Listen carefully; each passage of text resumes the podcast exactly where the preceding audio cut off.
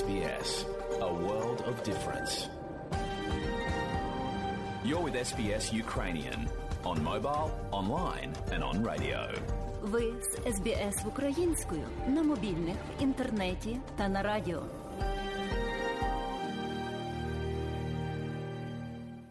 А далі в україномовній радіопрограмі, шановні друзі, вістки із рідних земель, з якими вас ознайомить Марія Галашчук.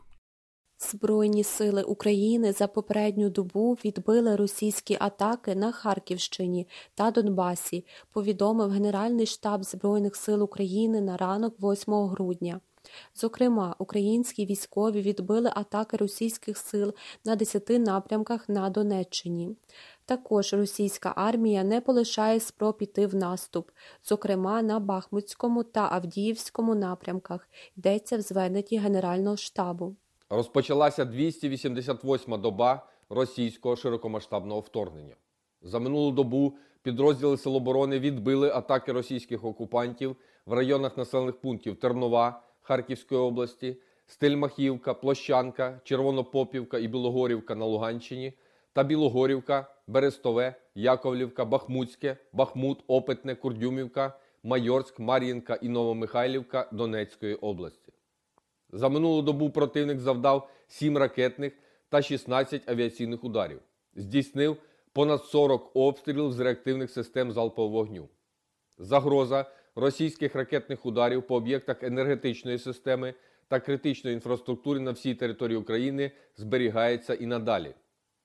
На Херсонському напрямку ворог веде оборонні дії, проводить посилення угруповання військ. Зафіксовано артилерійське ураження більш як 15 населених пунктів, що неподалік з лінією зіткнення. На тимчасово зайнятій території Запорізької області з метою поповнення поточних втрат російські окупанти планують мобілізувати місцевих жителів. Зокрема, в місті Мелітополь Запорізької області відзначено видачу повісток чоловікам призовного віку з вимогою прибути до військового комісаріату у найближчий час.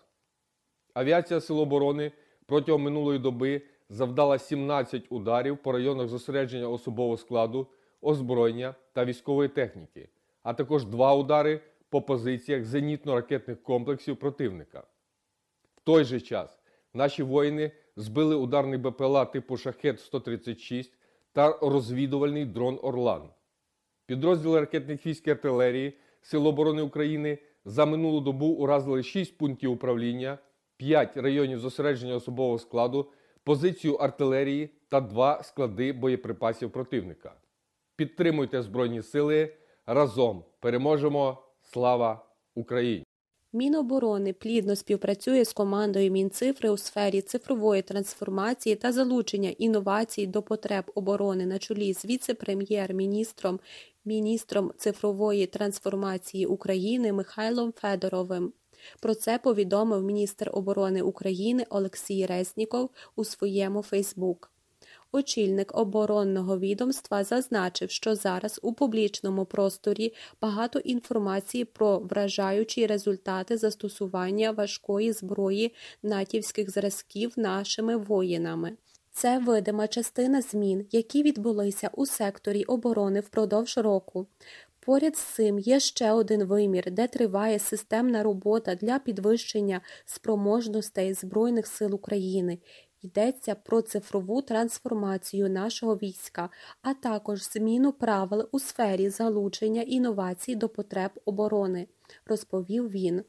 Для покращення логістики Збройних сил України впроваджується натівська програма LOGFAS та програмне забезпечення «Коровай».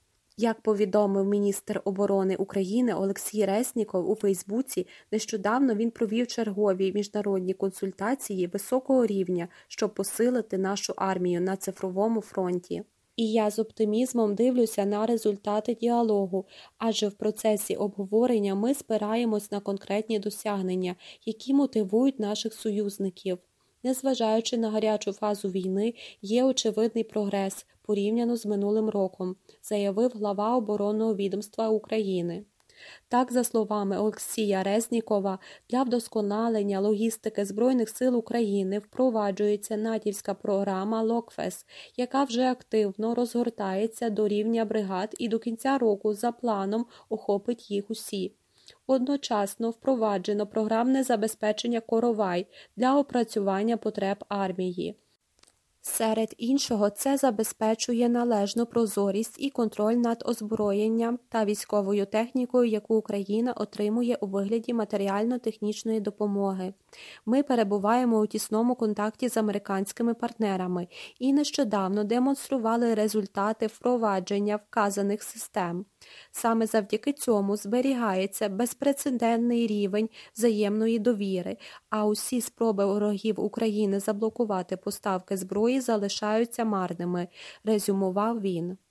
Президент України Володимир Зеленський визнаний найвпливовішою людиною року у Європі за версією видання Politico.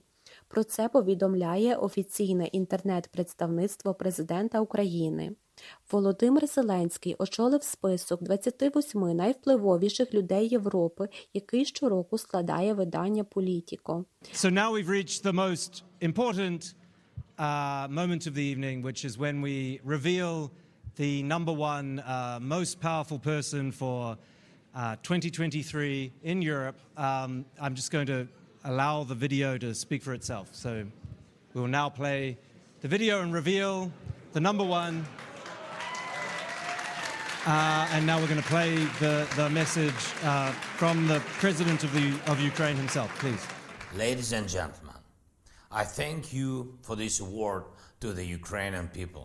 And I mean it, it is destiny to all Ukrainians, because leaders can be truly influential only when they represent not only themselves, but the common will, common dream, common goal of their people.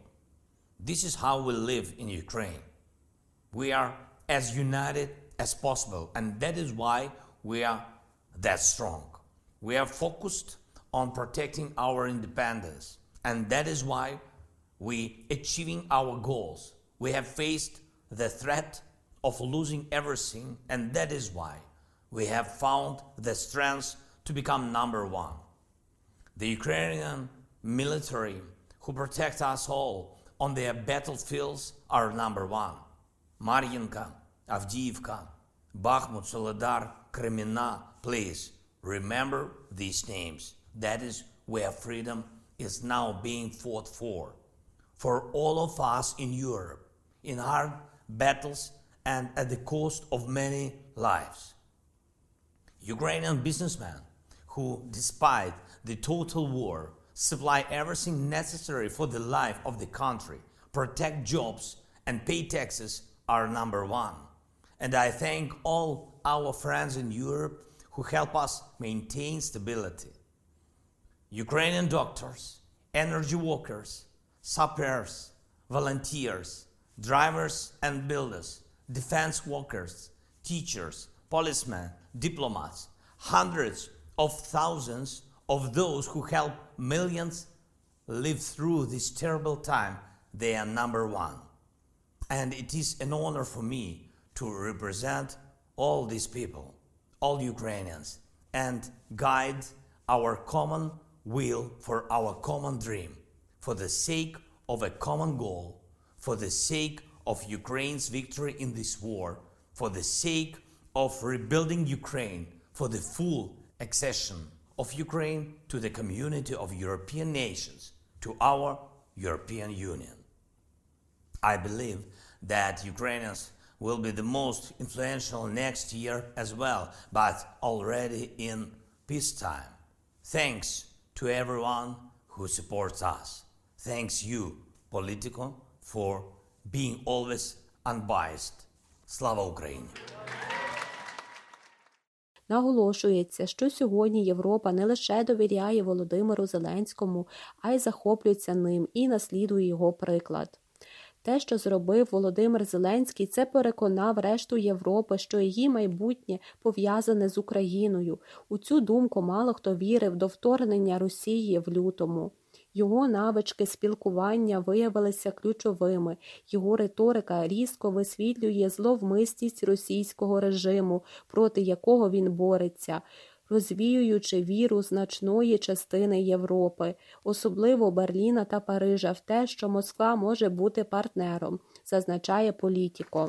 Відзначається, що президент України вміло використовує соціальні традиційні медіа, зокрема засоби масових інформацій та західні культурні інституції, щоб переконати лідерів країн Заходу та громадськість у тому, що його боротьба є також і їхньою боротьбою.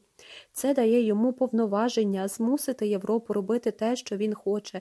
Якщо він хоче зброї, він її отримує, навіть якщо це означає скасування давньої політики Німеччини не продавати її. Якщо він хоче санкцій, він їх отримує, йдеться у публікації. Наголошується, що завдяки Володимиру Зеленському Україна досягла значного прогресу на шляху до членства у Європейському Союзі. Президент України у відеовиступі на урочистій церемонії оголошення списку Politico 28 подякував виданню і акцентував, що цю відзнаку отримали всі українці. Лідер може бути по-справжньому впливовим лише тоді, коли він чи вона представляє не одного себе, а спільну волю, спільну мрію, спільну мету його народу. Так, ми живемо в Україні, ми максимально об'єднані й тому максимально міцні, ми зосереджені на захисті нашої незалежності й тому досягаємо своїх цілей, сказав глава держави. Володимир Зеленський зазначив, що сьогодні у важких боях ціною багатьох життів українці виборюють свободу для всіх у Європі. Для мене честь представляти всіх цих людей, усіх українців і спрямовувати нашу спільну волю заради спільної мрії, заради спільної мети, заради перемоги України в цій війні, заради відбудови України. Заради повноцінного приєднання України до спільноти європейських народів, до нашого з вами Європейського Союзу, наголосив президент. Вірю, що й наступного року українці будуть найвпливовішими, але вже в мирі, додав глава держави. Принагідно нагадаємо, що президент Володимир Зеленський став людиною року за версією британського ділового видання Файненшл Таймс, як подано в опублікованому матеріалі видання у понеділок 5 грудня. Український президент отримав таке визнання за втілення мужності та стійкості українського народу у його боротьбі проти російської агресії. У Сенаті Сполучених Штатів Америки пропонують визнати дії Російської Федерації в Україні геноцидом. Комітет Сенату з міжнародних відносин підтримав резолюцію щодо визнання дій Росії в Україні геноцидом. Співавторами резолюції виступили як демократи, так і республіканці. Про це повідомляє Deutsche Welle. Визнати дії Росії в Україні геноцидом запропонувала група сенаторів Сполучених Штатів Америки. У середу, 7 грудня, Комітет Сенату з міжнародних відносин підтримав запропоновану групою резолюцію. За словами співголови комітету сенатора Джима Ріша, російський президент Володимир Путін своїми діями та словами неймовірно чітко дав зрозуміти, що його мета – знищити український народ. Він також закликав і надалі робити все можливе задля того, щоб підтримати українців у їхній боротьбі за виживання. Голова так званої Гельсінської комісії Бен Кардін переконаний, злочини, які скоють проти українського народу під час незаконної та неспровокованої війни Путіна, суперечать численним міжнародним конвенціям і можуть бути охарактеризовані лише як геноцид. Сама резолюція засуджує Росію за вчинення актів геноциду проти народу України, закликає Сполучені Штати Америки разом із союзниками по Північно-Атлантичному альянсу НАТО та Європейському Союзу підтримати уряд України для запобігання подальшим актам російського геноциду проти українців. Підтримує трибунали та міжнародні кримінальні розслідування для притягнення російських політичних лідерів і військовослужбовців до відповідальності за агресивну війну, воєнні злочини, злочини проти людяності та геноцид. закликає президента Сполучених Штатів Америки застосувати санкції на кшталт санкцій зі списку Магнітського до осіб, відповідальних або причетних до геноциду Російської Федерації в Україні. Поки що точна дата розгляду цієї резолюції Сенатом невідома. Кожен дзвін – це день війни. У Музеї народної архітектури та побуту імені Климентія Шептицького відкрили інтерактивну виставку під назвою «Набат». На давній дзвіниці розмістили різноманітні дзвони. Дзвонів стільки ж, скільки днів триває повномасштабне вторгнення Росії в Україну. Завідувач виставкового відділу музею Роман Зілінко розповідає.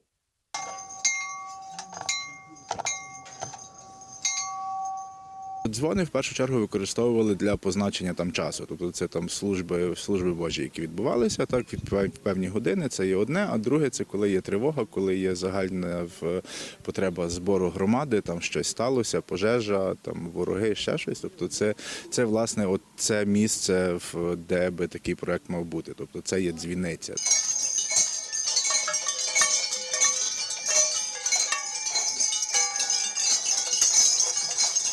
Цей проект народився як фіксація кожного дня війни. Тобто для нас кожен дзвоник – це день війни. Причому дзвони не стандартні такі, сакральні, а побутові предмети, гільзи використані з війни, будь-які металеві предмети, які дають звук. І цей звук фіксує кожен день війни.